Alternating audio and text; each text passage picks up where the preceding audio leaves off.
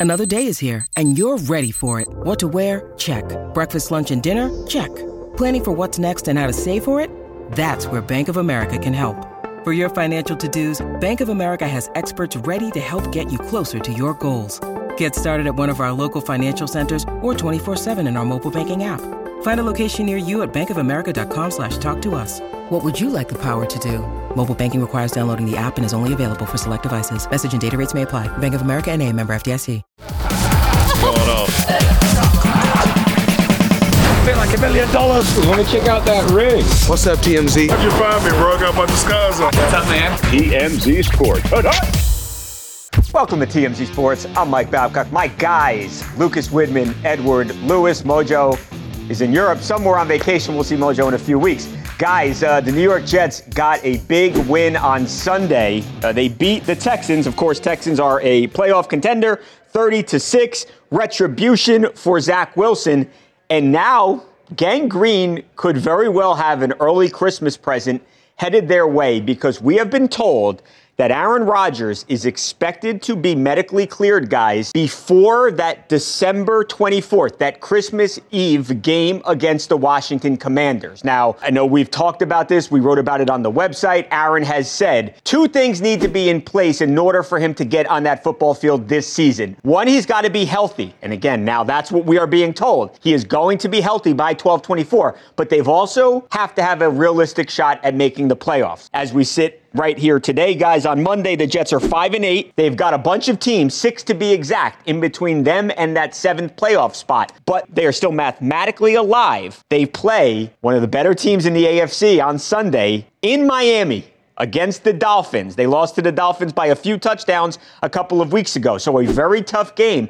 But guys, I get the feeling if the Dolphins or if the Jets beat the Dolphins on Sunday, that on 12 24, we are going to see Aaron Rodgers take that field just 104 days after he ruptured his Achilles tendon.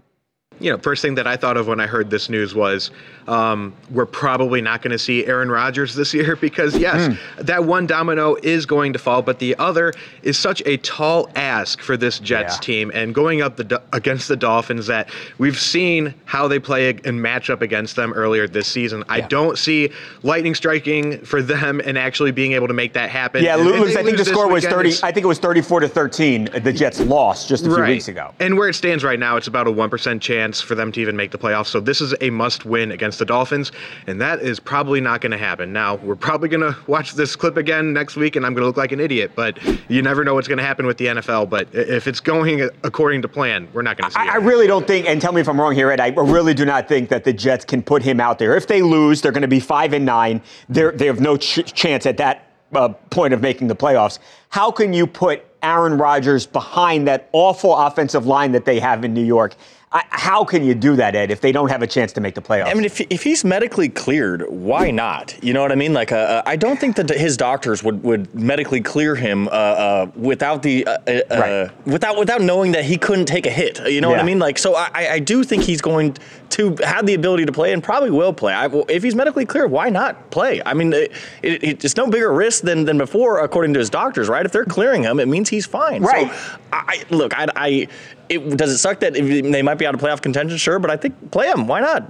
Do it. Yeah, and I think he's made it clear, Ed, that it means something for him to come back. We've since found out, and he, of course, went to Dr. Neil ElAttrache, who was uh, really now the premier surgeon like Dr. James Andrews used to be. Now it's ElAttrache.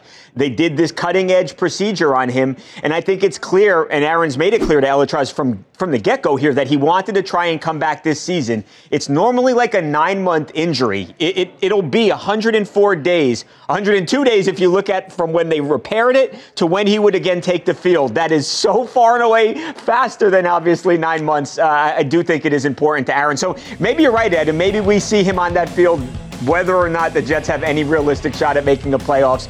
It'll make the decision a lot easier if they were to win on Sunday against the Dolphins. So stay tuned. We'll see what happens.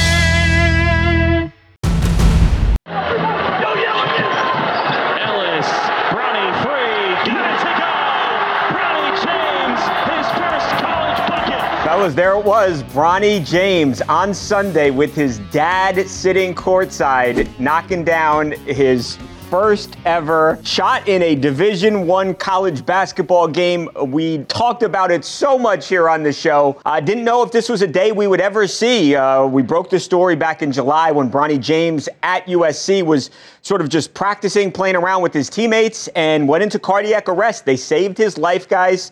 Uh, we have in the in the months of following that medical emergency, we've seen LeBron and Bronny crisscrossing the country, seeing the absolute best doctors. I'll tell you what, that was very reminiscent right there of one of his dad's blocks. He scored four points. He played 17 minutes. He had three rebounds. He also had two assists. It's a game that not the greatest uh, for USC on the court because they actually ended up losing 84 to 79 to Long Beach State. Not a game that you'd expect USC to lose, especially with two McDonald's All Americans on the team in Bronny James and Isaiah Collier, who might be the number one overall pick in the NBA draft this upcoming offseason. That doesn't matter, guys. This is obviously bigger. Bronny James is back and he looked good out there. And again, I, I think this is a moment moment that many people thought we would never see. I think it's reflective in, in LeBron's postings about all this. I mean, LeBron was there, like you mentioned, but he also put like 15 Instagram stories about this, an Instagram post about it. I mean, he was so fired up for this. Yeah. I think uh, it highlights how he maybe didn't think this was going to happen, you know, yeah. uh, uh, because he was so fired up for it. And even know, LeBron, LeBron, like he basketball, he, has been right. so many bigger moments than you know a game against Long Beach State. Right. And for him to make it this big of a deal, I think it's like wow, Bronny really, uh, right. really. Even Ed, when you heard him say a couple of days ago that hey, I'm going to miss yes. if it's a Lakers game or Bronny's first game. I'm, I know where I'm going to be, and it's not going to be at the in the Lakers uniform. So yeah, I think that's a great point. I mean, this guy has literally accomplished more on yes. a basketball court than almost anybody ever, and and you could just feel Lucas how important this moment was to him. And I, I think Ed, you you nailed it. That they didn't know that this was ever going to happen. Absolutely. And after the game, we actually got uh, a really rare moment of Bronny speaking with reporters because up until this point, he hasn't really talked much. But Lucas, this is the first time I've ever heard his voice. I think. okay, uh, he does sound a lot like his father, but um, the thing is, Bronny, you can tell in his demeanor, um, he was really grateful to everyone who it was involved in this process of getting back after just a little over four months after his cardiac arrest. I just want to say I'm thankful uh, for everything. Um, Mayo Clinic, everything they helped me with, my parents, siblings for supporting me through this this hard time in my life. Um, yeah, I just I just I just want to give appreciation to everyone that's helped me through this. Yeah, also also my coach, my teammates, all my other coaches, they've been with me since the since the start. And yeah, I just want to be I just want to say I'm thanks, thankful for them. Bronny ladies love cool James with the lick lipping there. But uh, yeah, it was awesome, awesome moment to see. USC, they, they, they've got to be a little bit better on the court, but obviously a tremendously awesome and heartfelt moment to see Bronny James on that basket. Patrick Mahomes was irate. Andy Reid frustrated how one tiny yellow flag grabbed us of one of the greatest plays of all time and sent the Chiefs reeling. Former NFL VP of officiating Dean Blandino breaks down the call that broke the camel's back. In KC next on TMZ Sports.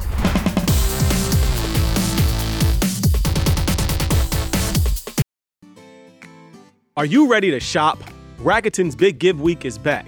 Get 15% cash back at hundreds of stores, including Ray-Ban, Good American, and Ulta. Rakuten is how in the know shoppers get the best savings. They shop the brands they love and earn cash back on top of deals. During Big Give Week, May 6th to May 13th, the cashback rates are even bigger. I'll be shopping for apparel and electronics, and you can save on everything you need for the summer, like clothing, outdoor gear, and travel. Join today for free and get an extra 10% cashback boost. That's an extra 10% cashback on top of Big Give Week's 15% cashback. You won't see higher cashback rates than these. Just go to Rakuten.com or download the Rakuten app. Rakuten, R A K U T E N. Shoppers get it.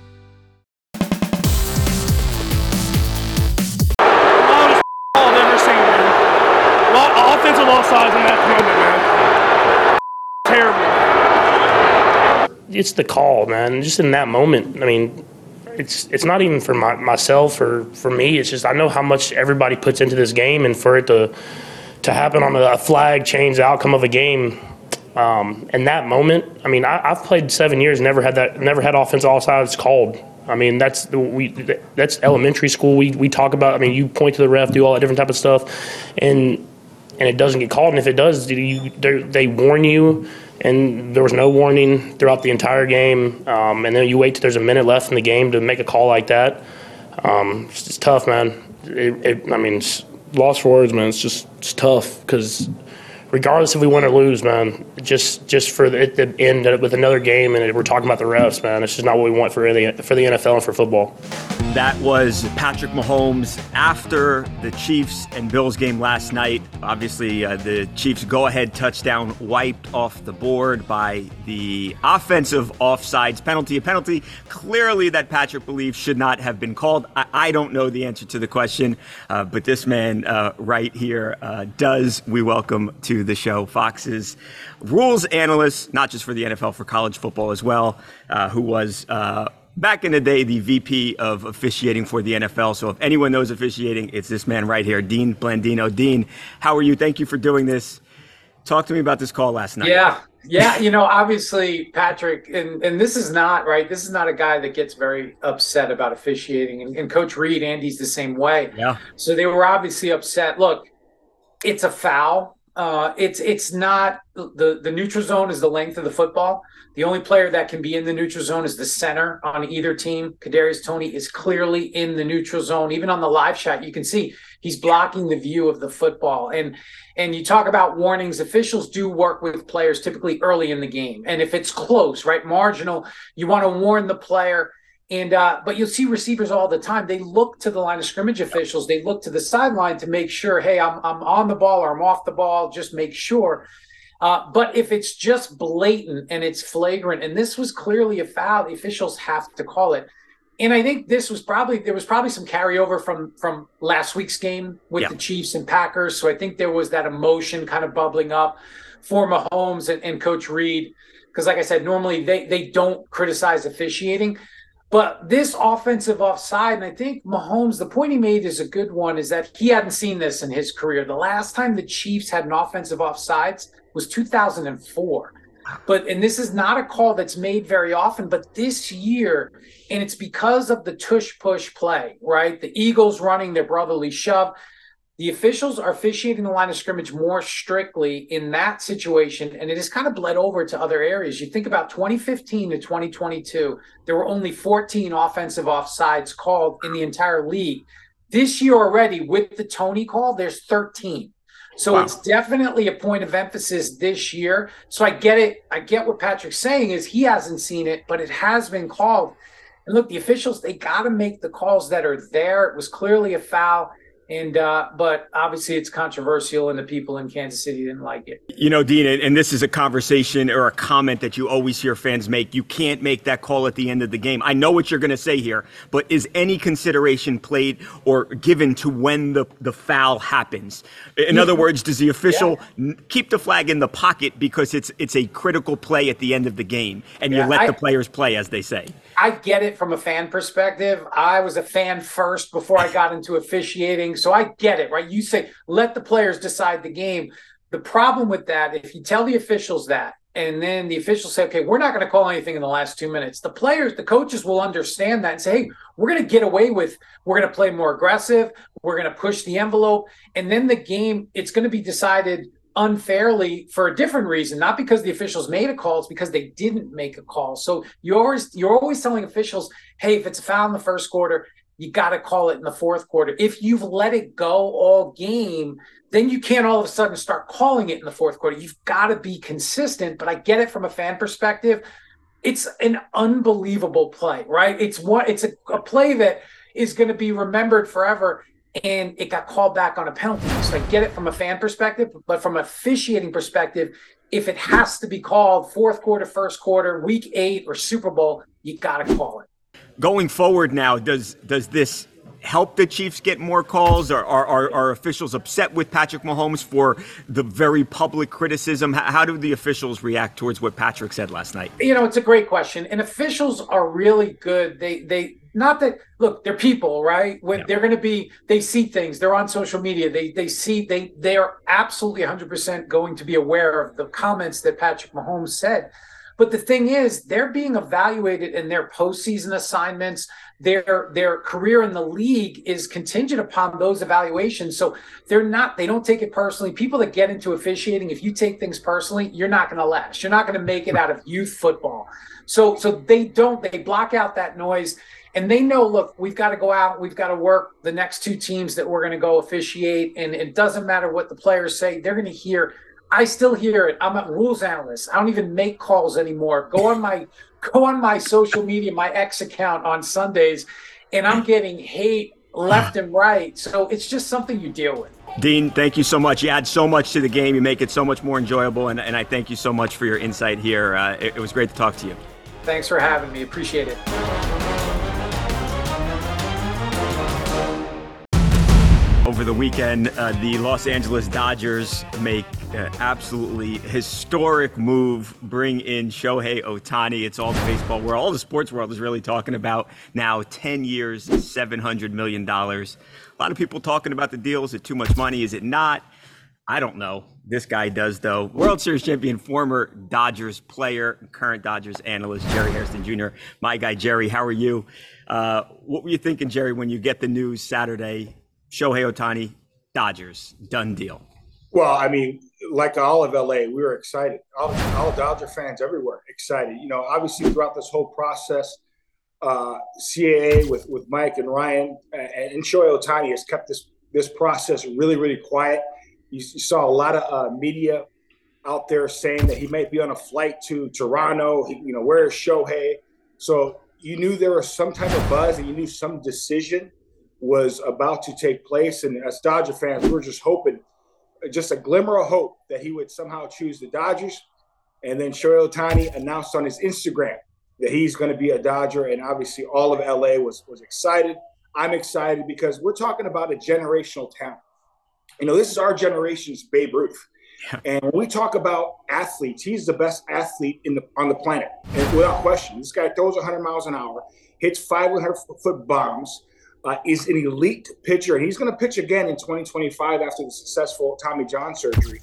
Uh, and he has world class speed. He's about 6'5, 225 pounds, tremendous athlete. So to, to get a global brand like the Dodgers and a global transcendent player to, to uh, form that marriage without question, it was the best move for baseball, best move for Shohei Ohtani, an incredible move for the Dodgers. Jerry, it's it's money like we've never seen before. You obviously you see Aaron Judge signs his big contract last year, three hundred fifty ish million dollars. This is money like we've never seen before. does Shohei have to pitch in order for this deal to make sense? And and I and like you said, it seems like the Dodgers expect that he's going to pitch not next season but the following year. Well, he, he's going to pitch again, no question about it. And we're talking about a two way superstar, not a two way player. He's a two way superstar. He's arguably the best pitcher in the world when he takes the mound. And arguably, you can make a strong case, especially the way he's swinging the bat.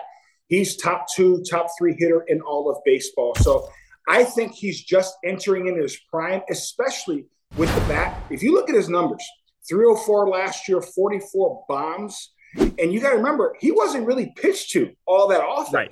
All that often. Make no mistake about it. And the Dodgers realize it. Shohei Ohtani also realizes this is baseball. This is not basketball. So you got to make sure you have a complete team. And that's why Shohei Ohtani's contract was very interesting to me. It shows me that he wants to win. He's deferred a lot of money, you know, in the future. He's going to get his 700 million, but he's deferred his a lot a lot of, of his money for future years so that way the Dodgers can continue to get players year after year. So again, incredible contract. Yes, it's a whole lot of money, but he's worth it. He's a guy that brings so many eyeballs, whether it's TV, whether it's stadium. He's gonna. I think ESPN reported last year he brings in anywhere from 70 to 85 million in revenue alone. And that that's when he was with the Angels. Right. Imagine how much money he's going to bring to an iconic franchise like the Dodgers. So again, he is worth the price of admission. I'll get you out of here on this one, Jerry. I know on Friday the, the expectation in, in Dodgers land was to win a, a World Series this upcoming season, but uh, what is it now that you've got Ohtani? You've added that bat to that lineup. for next season. Uh, I, I, take it that the expectation around there now is hey, we're going to win a World Series in 2024. Well, it, that's every year, though. It, it doesn't matter whether the Dodgers got Shohei Ohtani or not. It's about winning rings, championship. It's LA. Whether it's the Dodgers, whether it's the Lakers, it's all about championships, making sure you hoist banners up there. And listen, you know, Shohei Ohtani saw that. He wants to be a part of that. And that's why he deferred a lot of that money. It's about also getting other pieces, whether it's a couple more starting pitchers via the free agent market or the trade market. They're trying to make sure they have the best team, not just this season, but for years to come. What an incredibly exciting time, Jerry. Thank you so much as always, man. We're going to be watching, and uh, it's, it's going to be fun. Anytime. Guys, before we go, uh, there's some movement in the Tom Brady love life category. Yeah, Tom Brady was uh, spotted out in Miami, where obviously that's where Art Basel is going down yeah. this weekend. But uh, he was spotted picking up his former fling, or so we thought, Irina Shayk, outside where she was staying. And judging by the images of them, um, you can see on Brady's face, it's kind of like a oh crap thing. So I don't right. know if they were necessarily ready to uh, soft launch again, but it's got a lot. No, it doesn't talking. seem like. I'm thinking no, Ed, by the uh, by the jacket she's holding up covering her face. maybe maybe he was just giving her a ride. Maybe maybe she just needed a lift to the party. I, Side hustle. He's picked up Uber. He's doing Ubers now. maybe that's all it was. Side hustle. You need some money. He's, he's got an expensive lifestyle, Tom. All right. We are just about out of time. We got a big show tomorrow, though. Look, there's a, a monster UFC 296 card going down in Vegas this weekend. You've got Colby Covington fighting Leon Edwards. Tomorrow, guys, we're actually going to be joined by Colby Covington. Got a ton of questions for him about the actual fight.